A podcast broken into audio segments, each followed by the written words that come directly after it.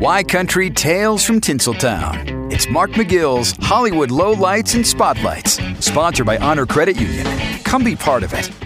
Vanessa Bryant is walking away with nearly $29 million after settling her remaining claims with Los Angeles County. They were over photos that members of law enforcement shared after the 2020 helicopter crash that killed her husband, Kobe Bryant, their daughter, Gianna, and several others. In a statement yesterday, Bryant's lawyer said it marks the successful culmination of Mrs. Bryant's courageous battle to hold accountable those who engaged in this grotesque conduct.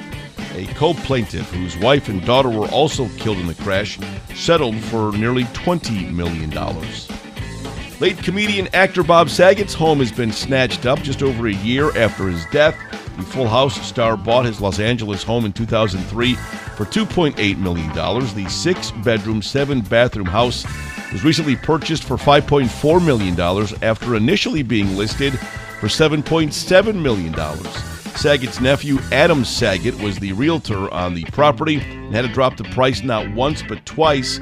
The first price drop was down to $6.9 million 3 months after it first went on the market. Saget died on January 9th last year in Orlando. After much speculation, it was concluded the comedy legend died from a brain bleed caused by hitting his head.